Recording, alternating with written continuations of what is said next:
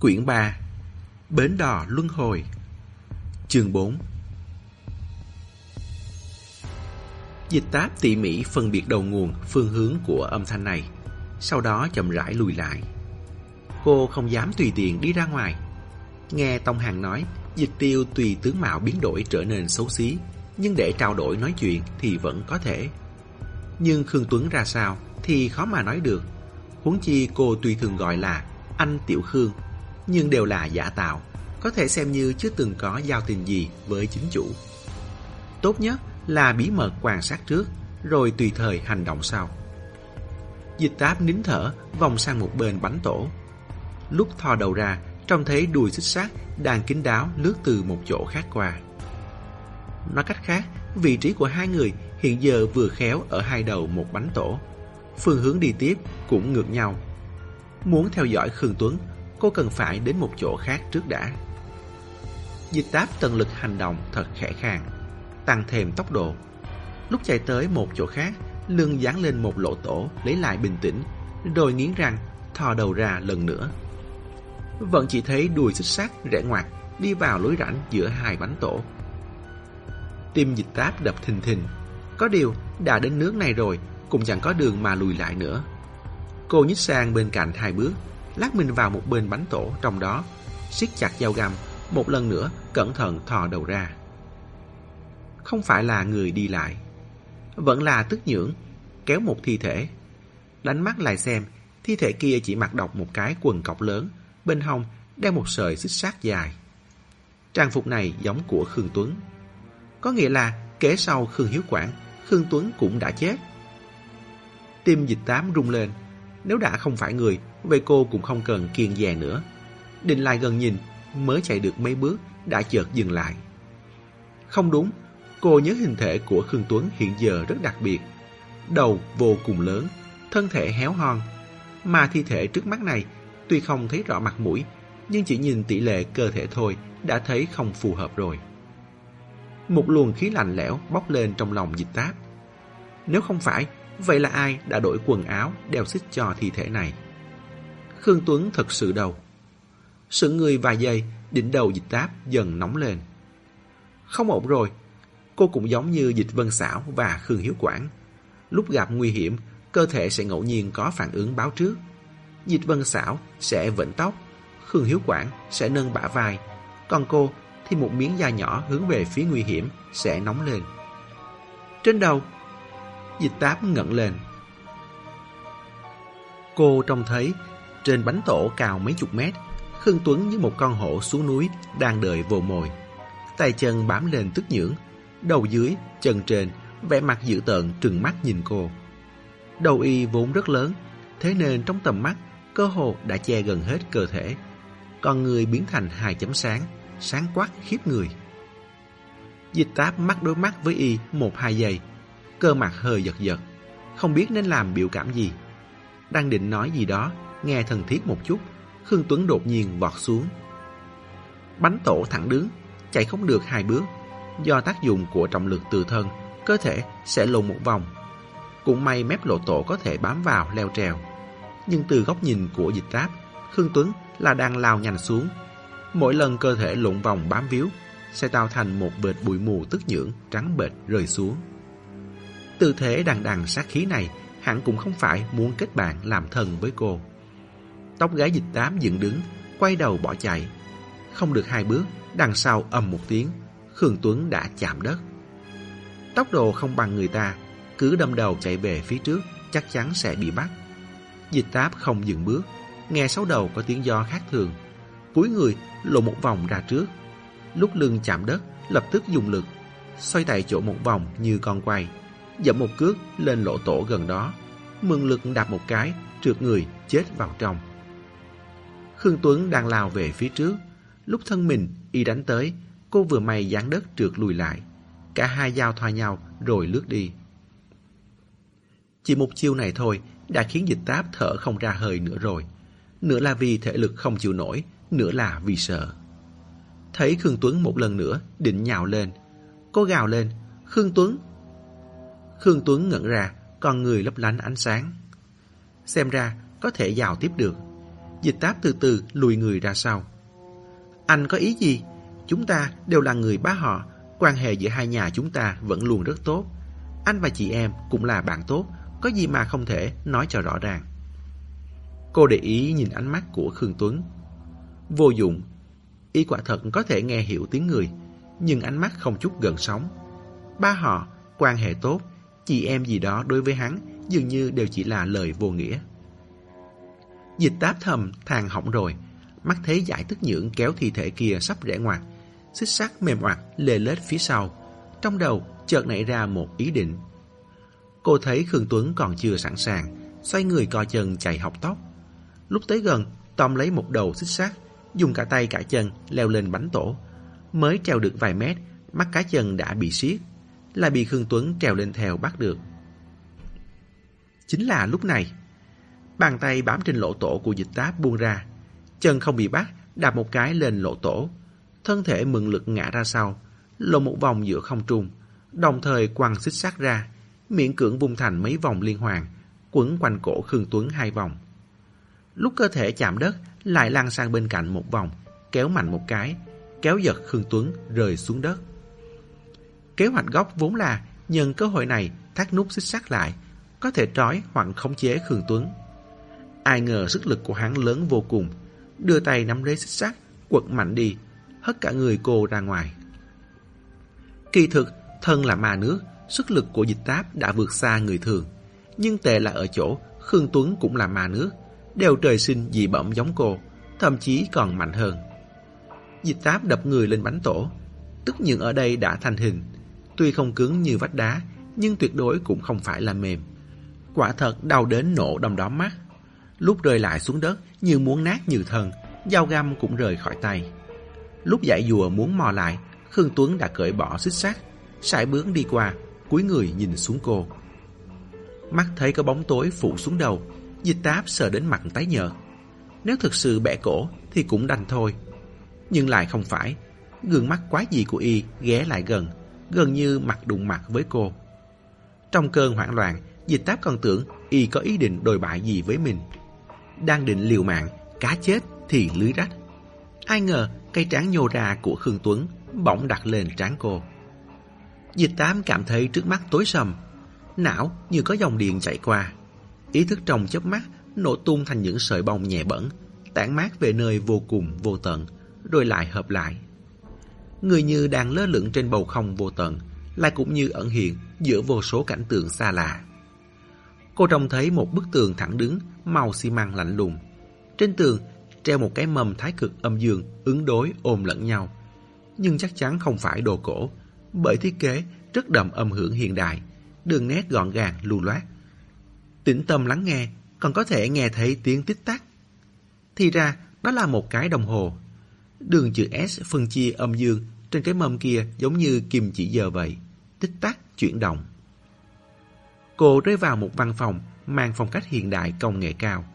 Là một phòng họp, trên bàn có nam có nữ, có người Trung Quốc, cũng có người Tây Dương tóc vàng mắt xanh, trang điểm đẹp đẽ, áo quần bảnh bao, vẻ mặt nặng nề hoặc lo lắng. Có người nện nắm đấm lên mặt bàn, có người thở dài, dựa lưng lên lưng ghế, đưa tay vuốt tóc ra sau. Lại trông thấy một phòng thí nghiệm, nhà khoa học mặc đồ phòng hộ từ đầu đến chân, đang chăm chú nhìn dụng cụ chứa đựng bằng thủy tinh trước mặt, nhưng trong vật đựng chỉ có một nắm đất bình thường. Mọi cảnh tượng bỗng tàn tác như sao bay. Trong mơ màng, Dịch Táp bất chợt nghe thấy tiếng Tông Hàng và Đình Ngọc Điệp. Không được nhúc nhích, hai tay ôm đầu. Cứ động nữa là tôi nổ súng đấy. Cái quái gì vậy? Mình chuyển kiếp đấy à? Thân mình rơi xuống đất, Dịch Táp yếu ớt mở mắt. Không biết có phải là chịu ảnh hưởng của phản ứng đại não ban nãy hay không, mà thị giác xuất hiện khác thường trong khoảnh khắc.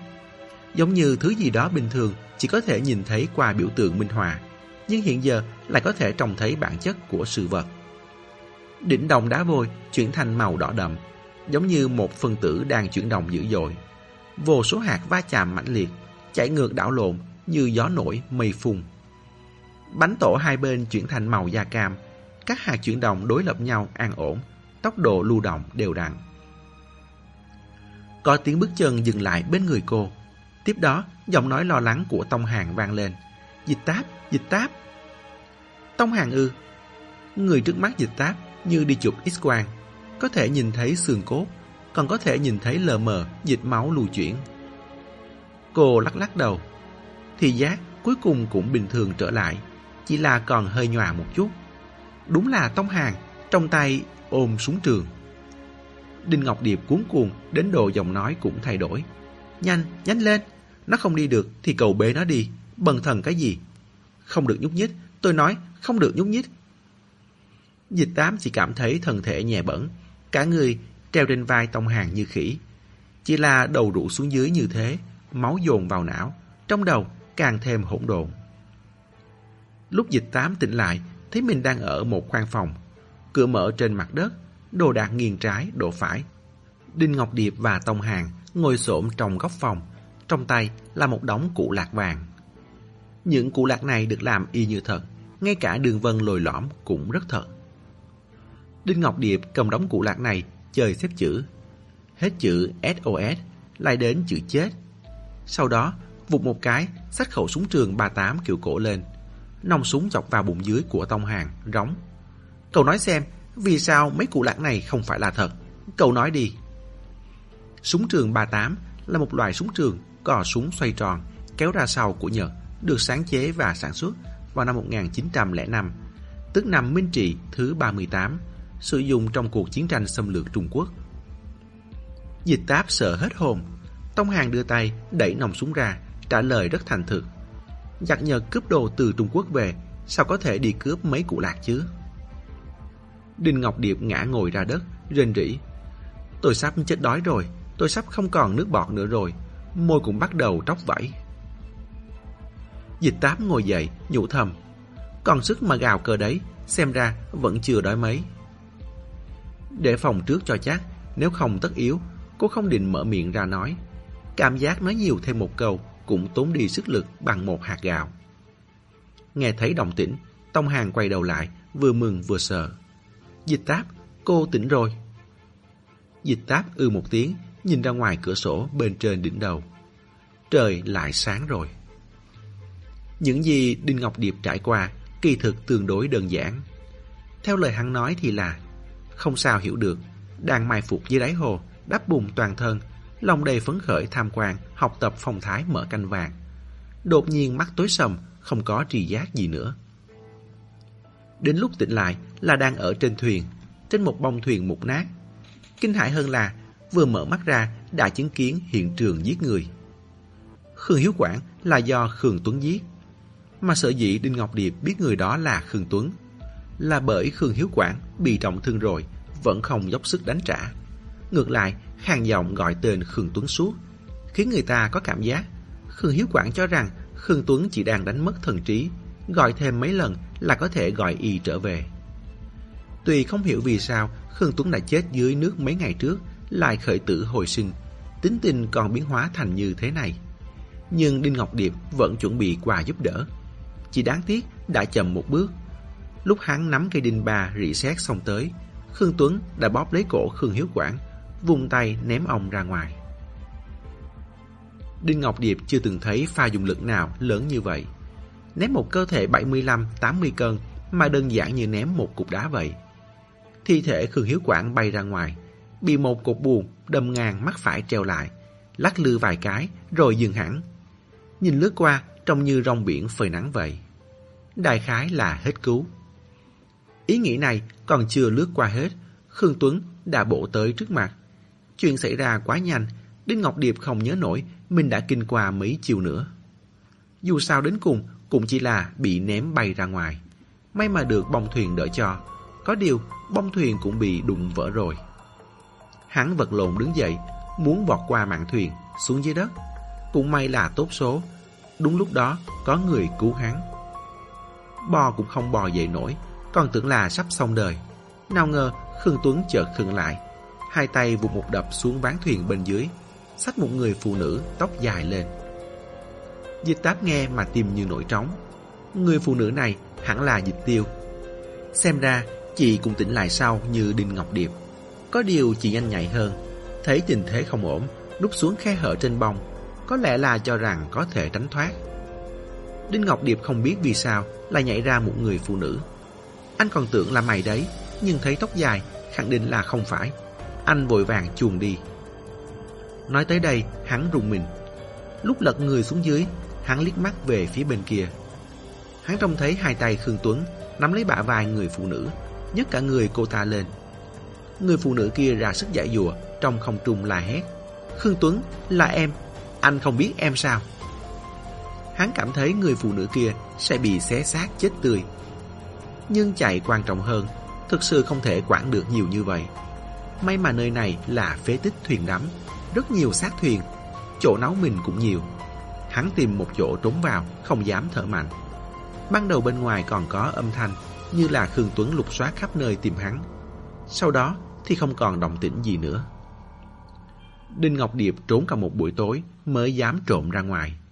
Hắn vẫn tưởng là Khương Tuấn còn ở trong mộ thuyền. Sợ y cắm sào chờ nước nên cũng không dám quay lại nơi Khương Hiếu Quảng xảy ra chuyện. Cố gắng vừa tìm cửa ra, vừa đi men theo sát mép mộ thuyền tới một nơi thật xa. Cuối cùng đặt chân tới Kobe Maru. Do đây là tàu chiến lớn bằng thép nên tương đối bền chắc. Hơn nữa, thuyền là gặp nạn, không dễ gì leo lên. Khoang buồng cũng nhiều, tiền ẩn náu cũng rời đi. Trước đó, Dịch Táp đi tìm cửa ra cũng đã tới Kobe Maru.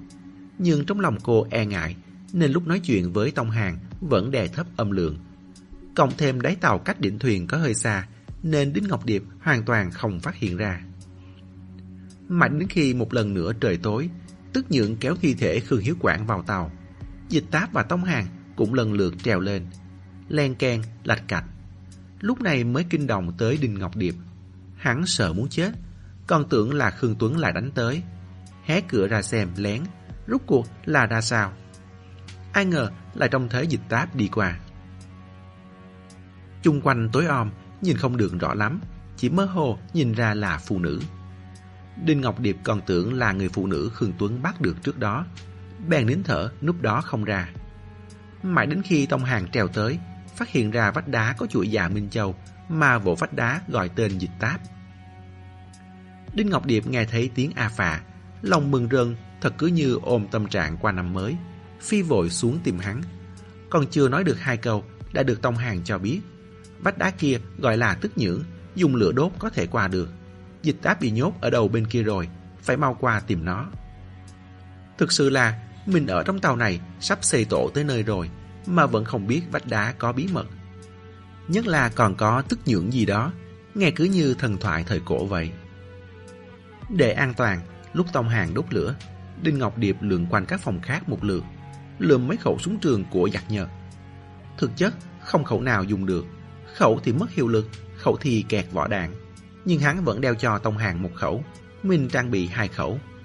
Theo lời hắn nói thì là Khương Tuấn không biết súng này không bắn được, có thể đem ra hù dọa cũng tốt. Quả nhiên đến giờ nghĩ lại, Đinh Ngọc Điệp vẫn đắc ý không thôi. Mày không được thấy Khương Tuấn lúc đó bị dọa đến không dám nhúc nhích, ít nhiều cũng nhờ mấy khẩu súng này, bằng không đã chẳng cứu được mày rồi. Dịch Táp ngắt lời hắn: "Anh ấy có đuổi theo không?" "Không, chỉ theo có mấy bước, nhưng không dám đuổi sát. Ánh mắt rất không cam lòng, nhìn chúng ta đi vào thông đạo." Dịch Táp thở dài, đưa tay ấn lên bụng dưới đang bị khó chịu. "Anh ngốc đấy à, anh ấy cần gì phải đuổi theo. Anh không ăn không uống có thể cầm cự được bao lâu chứ? Em đoán trước đó là bởi anh ở ngay trước mắt nên anh ấy mới muốn thuận tiện giết luôn anh. Sau lại không tìm được nên thôi. Dù sao qua thêm một hai ngày là có thể trực tiếp đi nhặt xác rồi. Mộ thuyền này giống như một cái hũ ấy, chúng ta chúi vào rồi là hệt như bà bà vào rọ." Đinh Ngọc Điệp thôi cười. Khương lại rồi bất chợt nổi quạo. Rốt cuộc đây là nơi quỷ quái nào vậy? Làm sao để ra ngoài đây? Tên Khương Tuấn này rốt cuộc đang làm gì? Cứ như làm quản lý vậy. Anh ta nhảy lên nhảy xuống lắm vậy mà sao lại không bị đói thế? Dịch Táp nói: "Anh bớt nóng đi, giữ thể lực còn chạy." Đinh Ngọc Điệp tức giận: "Chạy thế nào? Mày biết cửa ra ở đâu?" Dịch Táp đáp: "Có lẽ em sắp biết rồi." Chương năm. Tuy trong lời còn một từ "có lẽ", nhưng mắt Đinh Ngọc Điệp vẫn sáng lên. "Thế nào?" Thực sự tìm không ra giấy bút, Dịch Táp tháo lưỡi lê trên súng trường ra, vạch hai vết khác song song lên mặt đất, chia khối đó ra làm ba phần, trên, giữa, dưới. Sau đó cầm lấy một cụ lạc vàng đặt vào khối dưới cùng. Chúng ta ở đây. Lại đặt một cụ nữa vào khối nằm giữa. Đây là Hồ Bà Dương. Cuối cùng chỉ vào khối trên cùng, vạch một mũi tên theo hướng từ dưới lên trên. Sau cùng chúng ta phải đi đến đây, đúng không? Đinh Ngọc Điệp trả lời, ừ đúng, ai mà chẳng biết. Dịch Táp dừng thẳng ngón tay chỉ lên đỉnh đầu, thế nên chúng ta phải đi lên trên đầu. Đinh Ngọc Điệp nhục chí, đùa gì thế, bên trên là Trần Động mà. Dịch Táp sửa lời hắn, là Trần Động cũng là Tức Nhưỡng. Cô một lần nữa vẽ hình, lần này là một động vòm đơn giản, chia động vòm ra làm hai. Trên thân đường dọc phân chia, vẽ một hình con thoi dựa nghiêng. Đinh Ngọc Điệp xem không hiểu. Tông Hàn giải thích cho hắn. Anh xem nó như hai căn phòng, phòng bên trái là mộ thuyền, hình thoi này là cô bé Maru, bên phải là nhà xác chúng ta vừa tới để cứu Dịch Táp. Nhìn tương đối có tính hình tượng, nhưng chợt nhớ tới cái nhà xác kia, Đinh Ngọc Điệp có phần hoảng hốt. Dịch Táp hỏi Đinh Ngọc Điệp, anh biết Tức Nhưỡng là gì rồi đúng không? Đinh Ngọc Điệp gật đầu. Tốt, tiết kiệm nước bọt. Dịch Táp gắng sức, lời ít ý nhiều. Tức Nhưỡng có thể sinh trưởng vô hạn, khiến ta có cảm giác nó là một vật chất có sinh lực. Em suy đoán, tính theo niên kỷ, Tức Nhưỡng phân ra làm ba loại: thiếu niên, tráng niên, lão niên. Không phải chỉ là một cục đất thôi sao, còn chia niên kỷ. Đinh Ngọc Điệp muốn tỏ ra khinh thường, ý nghĩ vừa xoay chuyển đã lại chấp nhận. Động thực vật đều có niên kỷ, đồ đạc có cũ có mới cũng là niên kỷ, Tức Nhưỡng có niên kỷ cũng chẳng phải điều gì khó hiểu. Dịch Táp chỉ vào Trần Động trên hình vẽ, nơi này là Tức Nhưỡng thiếu niên, giống như người trẻ tuổi vậy, tính tình không ổn định, hiếu động. Ven hồ Bà Dương lưu truyền về một con thủy quái màu trắng, hình dạng giống cái chổi, đó chính là nó. Đại khái là vì sắp trưởng thành phải duy trì hoạt tính, thường hay giãn ra. Hơn nữa, Tức Nhưỡng phải đối kháng tương sinh với nước, thế nên nó thường xuyên tiếp xúc với nước, là cửa ngõ vào động vòm trong lòng đất này, là nắp đậy. Lại vẽ vài đường rũ xuống vào nửa bên phải của động vòm, minh họa cho các tấm bành tổ. Nhà xác này hẳn là bộ phận trung tâm tối quan trọng của động vòm, giống như tổ sào của ông vậy. Nhiều lỗ tổ chằng chịt như vậy, mỗi tấm đều giống bánh tổ, cũng là do Tức Nhưỡng tạo thành. Là Tức Nhưỡng tráng niên, tính tình đã ổn định, tương đối đáng tin cậy, dùng để gánh các trách nhiệm nặng nề. Sinh lực của Tức Nhưỡng thiếu niên là sinh trưởng, giãn ra, phóng ra ngoài, mà tráng niên thì là thu vào trong. Lý do vì sao nó có thể dùng để bảo quản thi thể, còn bảo quản được tốt như vậy, có lẽ là do nó dùng thứ lực sinh trưởng này để chống phân hủy, duy trì trạng thái của thi thể. Đinh Ngọc Điệp nghe mà sững sờ. Vậy lão niên thì sao? Tức Nhưỡng lão niên dần dần mất đi hoạt tính, có thể dùng để tu bổ động vòm này, làm chút việc vặt vãnh, khi đã già hết nấc thì có lẽ sẽ chết đi. Tức Nhưỡng thiếu niên, tráng niên, lão niên liên tục luân phiên biến đổi. Sau khi Tức Nhưỡng thiếu niên lớn lên, có thể đổi hoạt tính, giáng xuống thành Tức Nhưỡng tráng niên. Tức Nhưỡng tráng niên bị thay thế lại tiếp nhận vị trí của Tức Nhưỡng lão niên. Mà Tức Nhưỡng lão niên chết đi thì biến thành đất cát bình thường, bị Tức Nhưỡng thiếu niên định kỳ quét ra ngoài. Khá giống với xã hội loài người, luôn luôn có cái mới sinh ra, mới thế chỗ cũ, đời đời thay đổi. Tông Hàn càng nghe càng phấn khích, bỗng nghĩ đến điều gì, nhìn sang Đinh Ngọc Điệp, kích động đến độ nói cũng vấp váp. Không phải anh nói các chuyên gia từng chụp ảnh hồng ngoại trên không ở hồ Bà Dương, phát hiện ra dưới đáy hồ có một bãi cát lớn sao? Trường Giang không phải Hoàng Hà. Hoàng Hà là một bát nước nửa bát cát, nhưng lượng ngầm cát của Trường Giang lại không cao đến vậy. Bãi cát này có khi nào chính là Tức Nhưỡng lão niên sau khi chết bị quét ra ngoài, ngày dồn tháng chứa thành một cái mồ? Chắc vậy. Đầu óc Đinh Ngọc Điệp gần như ngây phỏng. Nhưng mà mang ra ngoài thì mang ra ngoài, hóa thành nước bùn dưới đáy hồ là được rồi, sao còn phải xếp thành bãi cát? Không phải cố tình làm người ta chú ý đến đấy chứ? Vấn đề này Dịch Tám chưa từng nghĩ đến. nhưng khi mạch suy nghĩ đang trôi chảy, đột phá cũng thường đặc biệt nhanh. Cô nảy lên một ý nghĩ. Nó đang dọn dẹp bàn phím mật mã dưới đáy hồ, đảm bảo bề mặt bàn phím không có trở ngại gì, không bị tích ứ gì lớn. Qua nhiều năm như vậy, hồ Bà Dương vì nguyên nhân địa thế, hiệu ứng ống hẹp mà chìm biết bao nhiêu thuyền. Theo cách nói của dân bản địa thì hơn một nghìn tàu thuyền đủ để lấp bằng đáy hồ rồi. Nếu trong hồ chất đóng tàu thuyền thì còn nhập mật mã thế nào được, còn mở canh vàng kiểu gì. Thế nên nó vừa làm sạch trở ngại, vừa quét tức nhưỡng lão niên ra ngoài. Bãi cát dưới đáy hồ kia dài chừng hai ba cây số, thật đúng là như bị một cái chổi lớn quét ra. Bàn phím mật mã là gì? Chắc lại là một phép ví von hay minh họa gì đó cô dùng cho dễ hiểu. Đinh Ngọc Điệp cảm thấy mình như đang nuốt trọn một cục thịt, nửa chín, nửa sống, nửa hiểu, nửa không. Tức nhượng thiếu niên làm sạch bàn phím mật mã. Nói như vậy, sự cố đắm thuyền cũng không phải là do tức nhượng tác quái. Hẳn là không phải. Dịch Táp nhớ Đinh Ngọc Điệp từng đề cập, thuyền chìm ở hồ Bà Dương đa số đều xảy ra trước thập niên chín mươi. Sau thập niên chín mươi, các đội khảo sát trong và ngoài nước đã từng đặc biệt nghiên cứu vùng nước Lão Già Miếu, phát hiện ra hiệu ứng ống hẹp và dòng xoáy chảy loạn có ảnh hưởng tới việc đi thuyền, còn lập trạm khí tượng chuyên biệt tiến hành nhắc nhở, báo động cho thuyền bè qua lại. Sau đó, chuyện thuyền chìm gần như không xảy ra nữa. Cho nên, các vụ thuyền chìm trong lịch sử thực sự là gặp phải thiên tai, không phải do tức nhưỡng cuốn xuống. Nhưng nguyên do vì sao tức nhưỡng lại thường xuyên xuất hiện khi thuyền chìm? Dịch Tám giật mình, có phải là do khi tàu thuyền lớn hoặc một đội thuyền số lượng lớn gặp sóng gió bị đánh chìm, đã tạo nên một lực đẩy khuấy đảo đáy hồ, giống như có người nhập mật mã, lại liên tục nhập sai, gây nhiễu loạn tới tức nhưỡng cửa ngõ. Đương nhiên, chúng sẽ cảm thấy căng thẳng, đi ra kiểm tra, sau đó thanh lý. Có điều, những điều này đều không phải trọng điểm. Cô đi thẳng vào vấn đề, nói ra ý nghĩ của mình. Chúng ta sang tổ tức nhưỡng bên kia, từ bánh tổ leo lên trần, dùng lửa đốt tức nhưỡng, đốt thành một không gian cho mình vào, có thể mượn sức tức nhưỡng thiếu niên để mình ra ngoài, rồi đi lên, trở lại đáy hồ. Nói xong, cả phòng lập tức yên lặng. Tông Hàng nổi da gà khắp toàn thân. Hắn nhớ tới trải nghiệm trốn ra khỏi tức nhưỡng trước đó. Cảm giác giam cầm đó chỉ một khắc thôi đã đủ để trở thành ác mộng đời người rồi. Cả đời cũng không muốn trải qua lần nào nữa. Cô còn muốn đốt cho mình vào. Đinh Ngọc Điệp há hốc, đờ ra như một pho tượng bùn. Một lúc lâu sau mới lẩm bẩm: Không, không, không, mày đúng là điên rồi. Đinh Ngọc Điệp cảm thấy biện pháp này hoàn toàn bất khả thi. Lấy đâu ra thể lực chớ?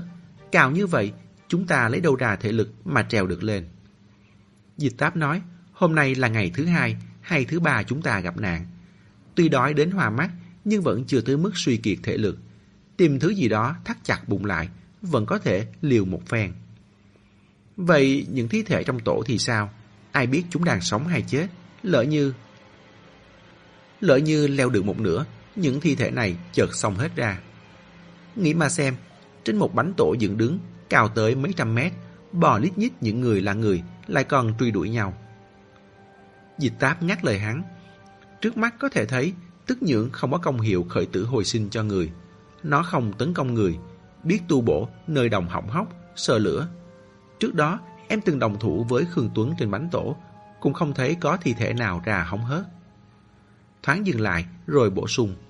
Hơn nữa, thực sự đã là đường cùng rồi. Liều một phen cũng còn hơn là chết ở đây mà. Anh đường đường là mà nước, sờ sờ co quắp, chịu chết đói ở đây, không cảm thấy khó nghe à? Đinh Ngọc Điệp nuốt khan chút nước bọt ít ỏi. Dù chúng ta có đốt cho mình vào, sao mày biết được tức nhượng sẽ đẩy mày ra mà không phải là kéo vào chứ? Dịch Táp nói, điểm này em cũng chỉ suy đoán vậy thôi. Nhưng mỗi lần tức nhượng kéo thuyền hoặc người vào đều là sau khi nó giãn ra hết cỡ. Giống như đánh quyền vậy, cánh tay muốn thu về thì trước đó phải đưa ra đã. Anh cứ tưởng tượng mình là một hạt cát bị lẫn trong tức nhưỡng. Lúc anh bị lẫn vào chúng, chúng sẽ không rửa sạch anh đi mà mang anh theo, đẩy anh di chuyển. Lúc em đi ra khỏi động Ngao Sò cũng đâu thấy có tức nhưỡng kéo em lại không cho đi đâu. Đinh Ngọc Điệp cảm thấy mình sắp bị cô thuyết phục tới nơi rồi. Nếu không may mắn Chúng ta đốt cho mình vào rồi, nó lại đang nghỉ ngơi, không để chúng ta ra ngoài thì sao? Dịch Táp chỉ ra ngoài cửa sổ. Em có thiên hướng cho rằng lúc nó không sáng mới là đang nghỉ ngơi. Hiện giờ trời đã sáng, hẳn là xu hướng hoạt động. Có điều, để an toàn, chúng ta phải chuẩn bị sẵn sàng. Lỡ nó không để chúng ta ra ngoài thì phải làm sao? Cô ngừng lại một lúc, đưa tay ấn ấn bụng. Nói một hồi nhiều như vậy, thật đúng là siêu tốn thể lực. Có để ý được không, tức nhưỡng giống như tắc kè hoa vậy. Nó tu bộ đồng hỏng sẽ hiện hình dưới dạng không khác gì chất liệu nguyên bản của đồng ấy. Tông Hàn gật đầu. Đâu chỉ giống nhau, quả thực là nơi tiếp xúc nối liền không có lấy một sơ hở nào. Miệng vỡ là nham thạch, sau khi tu bổ vẫn là nham thạch, không hề chỉ là lấp một bức tường xi măng vào cho đủ. Dịch Táp nhìn Đinh Ngọc Điệp. Chúng ta là ma nước, từng học về cấu tạo bên dưới của hồ nước treo. Dưới hồ là nước bùn. Nước bùn đối với chúng ta hoàn toàn không phải vấn đề gì. Bên dưới nước bùn là tầng nham thạch cách thủy. Nham thạch đỏ là tầng nham thạch mang tính mềm. Tầng nham thạch loại này không có lực kháng đòn. Xuống nữa mới đến kiểu động đá vôi này. Nói cách khác, chúng ta phải lần lượt đâm thủng đá vôi, nham thạch đỏ, nước bùn. Càng lên cao càng dễ dàng. Nó không để chúng ta, bởi chúng ta nghĩ cách duy trì việc đốt liên tục, dùng lửa đốt thẳng một đường lên trên. Không sai, nước bùn có thể coi như mặt nạ dưỡng da rồi. Cái thực sự cần đâm thủng là đá vôi và nham thạch đỏ. Đinh Ngọc Điệp oán hận. Cũng không biết lớp đá vôi này dày bao nhiêu. Nếu dày vài mét thì còn có thể cắn răng liều một phen. Nếu quá dày, tức nhượng rất nhanh sẽ hàn lại. Đốt lửa cần phải có oxy. Đến lúc đó lửa tắt mất, chúng ta sẽ bị nhốt trong đá đó. Lúc Dịch Táp hôn mê, hắn đã nghe Tống Hàn kể về việc rời khỏi ổ ngao sò. Bản thân chứ từng trải qua mà nghĩ thôi cũng đã thấy sợ rồi. May mà vách đá không quá dày, đâm đầu một cái là thủng được. Nhưng từ động này đẩy ra tới đáy hồ, ai biết khoảng cách là bao nhiêu mét đâu. Dịch Táp nói, bao nhiêu mét cũng không thành vấn đề, chỉ cần đảm bảo tức nhưỡng không hàn lại là được. Cô vẽ một cột ống khói cao ngất vào dưới cùng. Sau đó dùng lưỡi lê khắc một vết lên chóp ống khói. Đây là người thứ nhất, phụ trách đi trước mở đường. Đinh Ngọc Điệp bất giác ưỡn ngực. Rõ ràng vẫn còn đang bàn bạc mà đã như nghe phân chia nhiệm vụ rồi. Dịch Táp khắc vết thứ hai ngay sát người thứ nhất, sau đó kéo một đường dọc thẳng xuống đáy ống khói, giống như đang kéo thành một chữ T nhỏ gầy. Đây là người thứ hai. Tông Hàn cảm thấy khó hiểu, chỉ vào đường dài kia. Đây là cái gì? Dây thừng. Đinh Ngọc Điệp ngẩn ra, chớp mắt đã hiểu được, kích động đến độ đập một quyền xuống đất. Vãi! Hắn đã hiểu, làm thế nào để đảm bảo lửa vẫn cháy mà tức nhưỡng không hàn lại. Buộc một sợi thừng dài mười mét, hai mươi mét, một trăm mét, muốn dài bao nhiêu cũng có thể. Trên sợi thừng, cứ cách một đoạn lại buộc một thanh gỗ. Dù sao trong thuyền cũng chẳng thiếu gì thừng và gỗ. Nếu may mắn, còn có thể tìm được dầu hỏa. Châm lửa lên hai đầu thanh gỗ, người cứ đi lên một đoạn, lại thả một đoạn thừng xuống. Hoặc là đi kiểu xoay vòng, thả thừng từ trên xuống dưới, cùng lý thuyết với vòng lửa vậy.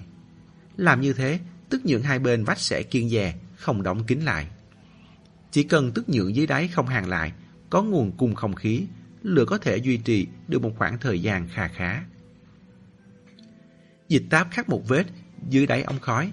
Đây là người thứ ba. Người thứ ba vậy mà lại ở vị trí dưới cùng. Tính nguy hiểm có vẻ như rất cao, không biết phân cho ai. Đinh Ngọc Điệp hơi căng thẳng. Đề phòng Khương Tuấn xuất hiện, chặn đường lui của chúng ta. Cũng phụ trách giữ mồi lửa này, thay thế thanh gỗ, phòng ngừa lửa bên dưới tắt mất, hoặc là đốt sợi dây. Kế hoạch đã nói xong. Đinh Ngọc Điệp cân nhắc lại một lượt quá trình. Sau lưng bất giác đổ mồ hôi, lẩm bẩm. Mạo hiểm thật. Đều là cờ hiểm, bước hiểm cả. Còn phải đề phòng Khương Tuấn có thể đột ngột xuất hiện hay không. Song cũng cảm thấy kích thích. Trong đời có một lần trải nghiệm như vậy, hẳn là đến già cũng nhớ mãi không quên nhỉ. Dịch Táp nhìn hắn, lại nhìn Tông Hàn, cạch một tiếng vứt lưỡi lê xuống. Thế nào, có làm không? Đinh Ngọc Điệp gào lên. Làm chứ, làm chứ, làm chết thứ chó này đi. Hắn ngã người nằm lăn ra đất, cười ha hả. Đây cũng là lần đầu tiên Dịch Táp phát hiện ra. Phía sau vẻ ngoài và nhúm tóc rung rinh cái thoa hoa bướm, Đinh Ngọc Điệp lại có một mặt tục tằng hệt như đàn ông phương Bắc như thế. Tâm trạng có khả năng cảm hóa lòng người, Tông Hàng sôi sục máu huyết, cũng hô khẩu hiệu theo Đinh Ngọc Điệp. Đúng, làm chết thứ. Dịch Táp lườm mắt lườm hắn. Tông Hàng nghẹn họng nuốt nửa câu sau về. Dịch Táp nói, nói cái lời đó làm gì, đừng học bậy theo anh ấy. Cũng phải, đây là nói tục chửi bậy mà, lại nói cũng chẳng lịch sự gì cho cam. Dịch Táp không cho, vậy hắn không nói. Chương sáu. Vốn tưởng rằng nghĩ ra kế hoạch là chuyện khó khăn nhất, đến khi bắt tay vào chuẩn bị mới biết là còn khó hơn. Phải tìm rất nhiều thứ, dây thừng, gỗ, dầu hỏa, vải lẻ, các loại móc câu để leo trèo bám víu, đai quai cố định cơ thể, thậm chí là bàn đạp để đặt chân.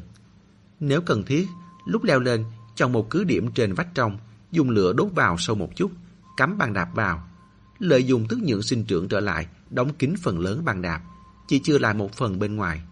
Hẳn chắc chắn không thua gì đổ bê tông xi măng. Ba người chia nhau ra hành động, đều tự tìm vật liệu. Cũng may Kobe Maru là tàu vận chuyển của quân đội Nhật, nên có không ít thứ dùng được. Tuy lúc thuyền chìm có bị ngâm nước, nhưng trong đồng khô ráo vô hình chung đã giúp bảo tồn. Tông Hàng còn tìm được hai hòm đồ hộp quân lương. Có vài hộp đã bị trướng khí, nhưng đa số vẫn phòng kín như cũ. Hắn nuốt nước bọt nhìn hồi lâu. Từ lúc tàu Kobe Maru gặp nạn đến nay đã hơn bảy mươi năm. Đồ hộp hơn bảy mươi năm. Nhưng là lương thực cung cấp cho quân đội mà, có khi nào các phương diện có thể đảm bảo hơn một chút không? Hắn ôm đồ hộp cùng vật liệu mình tìm được mang về. Vừa chuyển qua một góc đã nghe thấy có tiếng nói xì xầm, có vẻ như là Đinh Ngọc Điệp đang nói chuyện với Dịch Táp. Tông Hàng hào hứng đang định đi qua. Hay là thế này đi, để A Phà buộc thừng, cậu ta hẳn là đủ sức, còn lại mở đường hoặc chặn hậu, hai chúng ta chia nhau. Là giọng của Dịch Táp. Đây là đang phân nhiệm vụ à? Tông Hàng vô thức bước chậm lại. Giọng Đinh Ngọc Điệp có vẻ tức giận. Được thôi, vậy chính là anh chặn hậu rồi còn gì. Anh có thể đẩy một đứa con gái như mày vào vị trí nguy hiểm nhất chắc. Thật đúng là. Hắn kéo dài giọng, kẻ yếu có người khác quan tâm, bất tài lại được ưu tiên. Dịch Táp không vui, nói gì đó. Đinh Ngọc Điệp nói, không đúng chắc. Chỗ khuyết không phải là cần người quan trọng bù vào cho à. Được, anh mày đồng ý thôi, đừng làm vướng tay vướng chân người khác là được. Giọng nói dần đi xa. Tông Hàng đứng sững ở đó, một lúc lâu sau mới phản ứng lại được. Đinh Ngọc Điệp là đang nói hắn. Nói cũng không sai, lớn đùng vậy rồi mà lại là chỗ khuyết.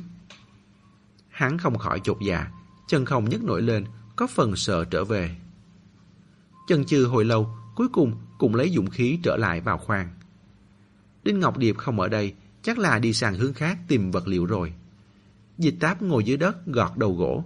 Vật liệu gỗ cần cả ba người chia nhau ra mang. Để tránh quá nặng, mỗi thanh đều phải khống chế độ dài, rộng, dày. Nghe thấy tiếng động, cô cũng không ngẩng lên. Tìm được gì rồi? Tông Hàng không đáp, buông đóng vật liệu ra, đổ rào rào lên mặt sàn. Dịch Táp thổi bùng gỗ vừa gọt xuống. Đúng rồi, tôi và Đinh Ngọc Điệp đã bàn xong. Lúc đó tôi đi đầu, cậu buộc thừng, đi theo tôi là được. Tông Hàng ừ một tiếng đáp lại, tìm một cơ hội, ngập ngừng nói. Dịch Táp, hay là để tôi chặn hậu đi? Dịch Táp hơi bất ngờ, ngẩng đầu nhìn hắn. Vì sao? Tông Hàng bị đại một lý do. Bởi vì mở đường và buộc thừng đều rất quan trọng. Tôi sợ làm không tốt, chặn hậu tiện hơn. Dù cho Khương Tuấn đuổi theo, tôi từ trên cao đạp một cước xuống là được. Dịch Táp hỏi, cậu nghe được gì rồi? Nỗi lòng chưa đâu đã bị chọc thủng, mặt Tông Hàng nóng rang. Dịch Táp phủi tay, đẩy đóng vật liệu gỗ đã gọt xong sang một bên, lại kéo sợi thừng qua. Trên sợi thừng, cứ cách một đoạn lại thắt một nút có thể nới buộc, dùng làm nút thòng lọng gắn thanh gỗ. Thợ điện không thí tài nấu cơm với đầu bếp. Món chặn hậu này, ai biết nấu người đó làm. Người không biết nấu lại đi nấu sẽ chỉ làm hỏng món ăn. Chẳng chứng tỏ được bản lĩnh của cậu với ai hết. Đinh Ngọc Điệp thối mồm nói hai câu hầm hực thế thôi, không có ác ý gì đâu, đừng cho là thật. Tìm được gì rồi? Cũng phải, bây giờ không phải là lúc để xoắn xuýt ưu tư cá nhân. Tông hàng chị chị đóng đồ mình mang về, đặc biệt bưng mấy hộp quân lương tới. Dịch Táp, cô cảm thấy cái này còn ăn được không? Dịch Táp nhận lấy xem. Tông hàng giải thích, có vài hộp bị trướng khí, hai hộp này không bị, nhưng mà chắc là quá hạn sử dụng rồi. Nói được một nửa, đột nhiên cảm thấy câu hỏi của mình thật quá mức ngu ngốc. Đương nhiên là không thể ăn nữa rồi. Ở nhà, gạo, mì, dầu muối, đừng nói là quá hạn, sát hạn cũng sẽ bị đồng hồng vứt đi, huống gì quá hạn những hơn bảy mươi năm. Hắn định cầm bỏ lại, làm như không có chuyện này. Ai ngờ Dịch Táp lại trầm ngâm, có khi lại ăn được đấy. Hả? Không đợi Tông Hàng đặt câu hỏi, Đinh Ngọc Điệp đã nhô đầu lên từ một cánh cửa mở dưới sàn, hai mắt tỏa sáng. Ăn cái gì? Anh vừa nghe thấy chữ ăn, ăn gì thế? Thấy rõ đồ hộp trong tay Dịch Táp rồi, Đinh Ngọc Điệp hoàn toàn thất vọng. Hai ngày trước, lúc hắn đi loanh quanh trong tàu, cũng từng thấy hai hòm đồ hộp. Nhưng dùng đầu ngón chân nghĩ cũng biết, quá hàng bảy mươi năm, đánh chết hắn cũng không ăn, cũng đừng lấy chuyện đóng kín cẩn thận ra lừa hắn. Dịch Táp đúng thật là nói cái này. Chiến tranh ở Campuchia kết thúc muộn, cô lại thường xuyên phải qua lại giữa biên giới Campuchia và Việt Nam. Từng nghe không ít người kể chuyện thời chiến, trong đó có cả chuyện về đồ hộp quân lương cũ của quân đội Mỹ. Cô dùng dụng cụ kèm theo để mở hộp. Các khái niệm về hàng sử dụng và chất bảo quản thực phẩm thực ra chỉ mới xuất hiện gần đây, chứ vào thời chiến tranh thế giới thứ hai, việc sản xuất đồ hộp quân dụng nghe nói là dùng nhiệt độ cao để diệt nấm, sau đó đóng kín trong hộp đựng. Về lý thuyết, nếu được đóng kín cẩn thận, không bị phình hộp, môi trường chung quanh lại khô ráo, thì bên trong cũng sẽ không sản sinh vi khuẩn. Hơn nữa, anh thấy đó, loại đồ hộp này không có kiểu khuyên kéo mở như của hiện tại, mà phải dùng dụng cụ chuyên dụng để mở. Nói tới đây, lục cục một tiếng, kéo nắp đóng hộp ra. Đinh Ngọc Điệp và Tông Hàng cùng chụm đầu vào nhìn. Hình như là cơm nếp đậu đỏ, dù trong hơi khô nhưng bề ngoài lại không bị nước, chỉ có điều hơi hơi có mùi chua. Dịch Táp nhón lấy một hạt cơm bỏ vào miệng nhai, không có mùi vị gì, cũng không bị thối. Lại nhón lấy đậu đỏ, đậu thì có vẻ không ổn, có mùi lạ, cô lập tức nhổ ra. Theo động tác của cô, Đinh Ngọc Điệp và Tông Hàng cùng mỗi người bóc vài ba hạt cơm, bỏ vào miệng nhai kỹ. Lòng quả quyết liều chết không ăn của Đinh Ngọc Điệp bị lung lay. Hắn hít mũi, nhìn chòng chọc vào hộp đồ hộp. Hay là chúng ta lựa bỏ hết đậu đi, ăn cơm thôi vậy. Cơm cũng đốt lửa nướng qua một chút khử trùng cho đảm bảo thêm tí. Rút cuộc cũng có thể no bụng lên đường. Tuy vì nướng cháy mà cả ba đều ăn không ít trò khét, nhưng chung quy trong bụng vẫn có chút đồ ăn chắc dạ. Khăn trải bàn trên người hành động khó khăn. Tông Hàng cắt thành hình chữ nhật, choàng qua đầu, phía trước một mảnh, sau lưng một mảnh, dùng dây nhỏ buộc lại là được một cái áo chẽn gọn nhẹ. Mỗi người đều phải vác đồ, nhưng Tông Hàng vẫn chủ động khiêng cái túi nặng nhất, còn chia bớt của Đinh Ngọc Điệp và Dịch Táp sang. Lúc trèo bánh tổ cũng theo kết cấu trước, giữa, sau. Dịch Táp mở đường, Đinh Ngọc Điệp chặn hậu, đề phòng Khương Tuấn xuất hiện sớm. Hai người này không hợp mang nặng. Tông Hàng cảm thấy mình khiêng nhiều một chút cũng là hợp tình, hợp lý. Đinh Ngọc Điệp không khách khí với hắn, chỉ là lúc ra cửa, thấp giọng suýt xoa với Dịch Táp một câu. Biết điều phết nhỉ? Dịch Táp cười cười. Cười xong lại hơi đau lòng cho Tông Hàng. Cái này không gọi là biết điều, cái này hoàn toàn khác hẳn loài vắt óc tính kế lấy lòng và nịnh nọt kiểu đó. Ba người đốt vách đá tức nhượng đi qua, thẳng đến cửa thông đạo. Đại khái là do tức nhượng trên đỉnh trần đều đã tỉnh, nên nơi này nhìn sáng hơn hẳn so với lần trước. Đánh mắt sang nhìn, bánh tổ từng tấm thẳng tắp chạm đỉnh chấm đất. Tạm thời không thấy Khương Tuấn đâu, cũng không có gì khác thường. Ba người cẩn thận dè dặt, rón ra rón rén, lén lút đi vào giữa hai tấm bánh tổ gần đó. Được một bữa cơm nếp vào bụng, tay chân đều có sức hơn hẳn. Cộng thêm mỗi lỗ tổ là một mấu đạp chân thiên nhiên. Dịch Táp leo lên rất nhanh, Chỉ có điều thi thể trong lỗ tổ hướng đầu ra ngoài, nên mỗi một bước leo lên là một lần trèo qua bốn năm cái đầu người. Cảm giác này thật khó mà diễn tả được. Tông Hàng theo sát phía sau, gần như không lúc nào ngơi nghỉ. Mỗi bước một ô, cũng nhớ kỹ lời Dịch Táp nhắc nhở, mắt chỉ nhìn lên trên, không được ngó xuống. Đinh Ngọc Điệp đi cuối, thời thời khắc khắc để chú ý động tĩnh bên dưới. Trên vai còn đeo súng, đinh bụng nếu Khương Tuấn xuất hiện thì lại như lần trước dọa y. Thực sự không dọa được thì ném, giảm sức nặng. Treo được hai ba trăm mét rồi, Dịch Táp dừng lại thở dốc. Cúi đầu xem, độ cao này đã hơi ván đầu hòa mắt rồi.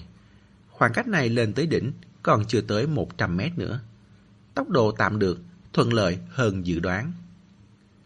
Dịch Táp lấy lại bình tĩnh, đang định trèo tiếp, chợt nghe có tiếng đông đông. Không nối liền, giữa mỗi tiếng đều cách nhau khoảng mười mấy giây, giống như đánh trống da trâu vậy.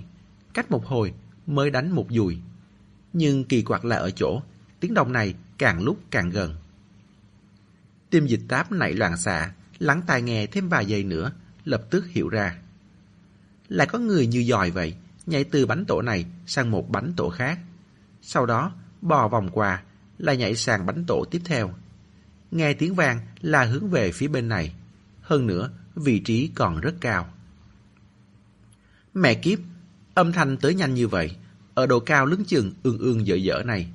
Leo lên hoặc rút xuống đều không kịp. Dịch Táp cuốn đến độ cánh tay rung lên. Sau đó nữa, bánh tổ đang trèo rung lên. Tới rồi. Trong tình thế cấp bách, cũng không kịp làm gì khác.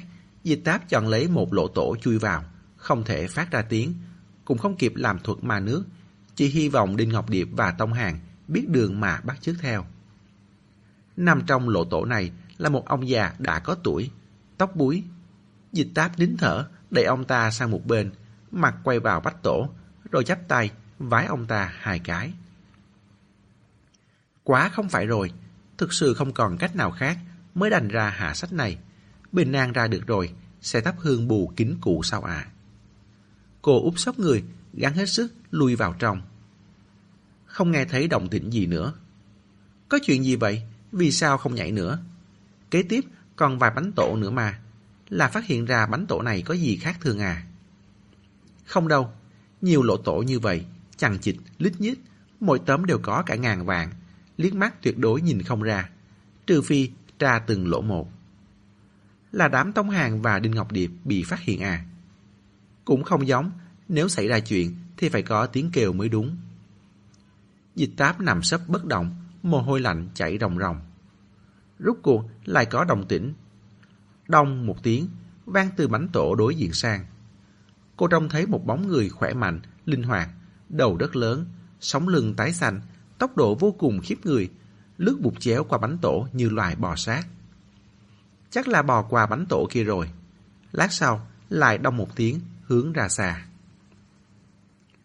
Dịch Táp thở phào một hơi, tứ chi muốn nhũng ra. Khương Tuấn căn bản đã không còn là người nữa rồi. Ở độ cao như vậy mà có thể di chuyển, nhảy vọt với tốc độ như thế. Hành động tự nhiên, vườn khỉ cũng phải chào thua. Sợ hắn tới đầu bên kia rồi sẽ quay trở lại. Dịch Táp không vội ra ngoài ngay, tiếp tục nằm bất động. Hy vọng đám Tông Hàng cũng giác ngộ được như mình, đừng tùy tiện đi ra. Rút cuộc, Khương Tuấn đang làm gì? Giết Khương Hiếu Quảng, lại trông chừng tổ tức nhưỡng này như một người gác cửa. Nhất định là có mục đích. Dịch Táp quan sát lỗ tổ này, giống như một quan tài hình lục giác vậy. Tất cả các thi thể đều quay đầu ra ngoài, nằm thẳng, là để làm gì đây? Dịch Táp trở mình cũng nằm thẳng trong lỗ tổ. Lúc nhìn kỹ, mới trông thấy đối diện bên trên có một lỗ hổng rất nhỏ chỉ bằng cây bút. Không chú ý sẽ rất dễ bỏ sót.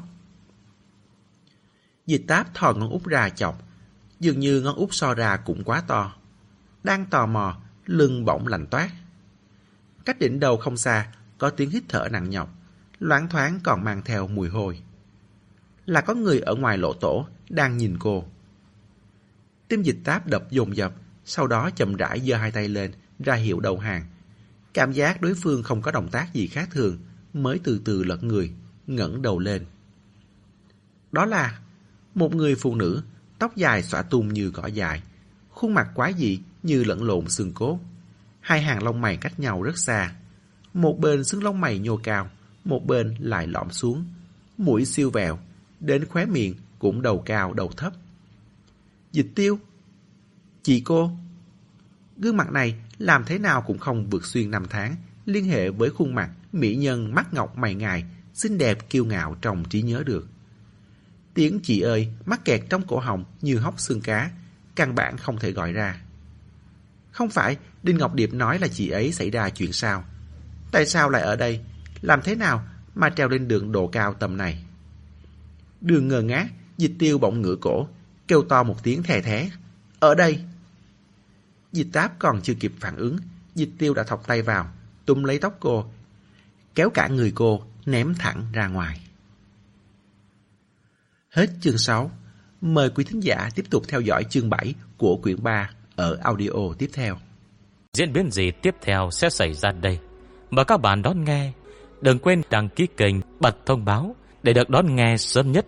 Còn nếu các bạn thấy hay thì hãy chia sẻ và donate ủng hộ để có kinh phí duy trì việc đọc. Thông tin donate thì có để ở dưới phần miêu tả.